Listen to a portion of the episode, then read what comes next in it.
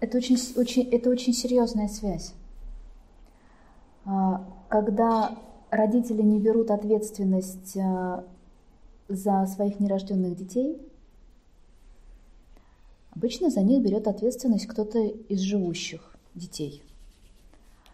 И вместо того, чтобы проживать свою жизнь и свою судьбу, они делают это вместо родителей. Да, внутри себя подсознательно вся их энергия малышей, которые живут, обращена к тем, кто не родился. И бывает еще такой феномен, когда родители не хотят брать ответственность, они всячески стараются, чтобы эту ответственность взял кто-то из детей.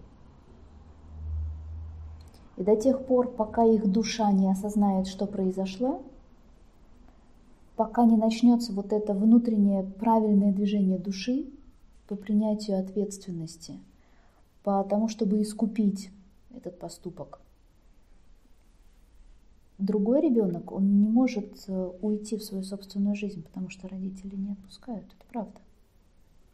Потому что ребенок, он занимает место их или кого-то еще. Аня, правильно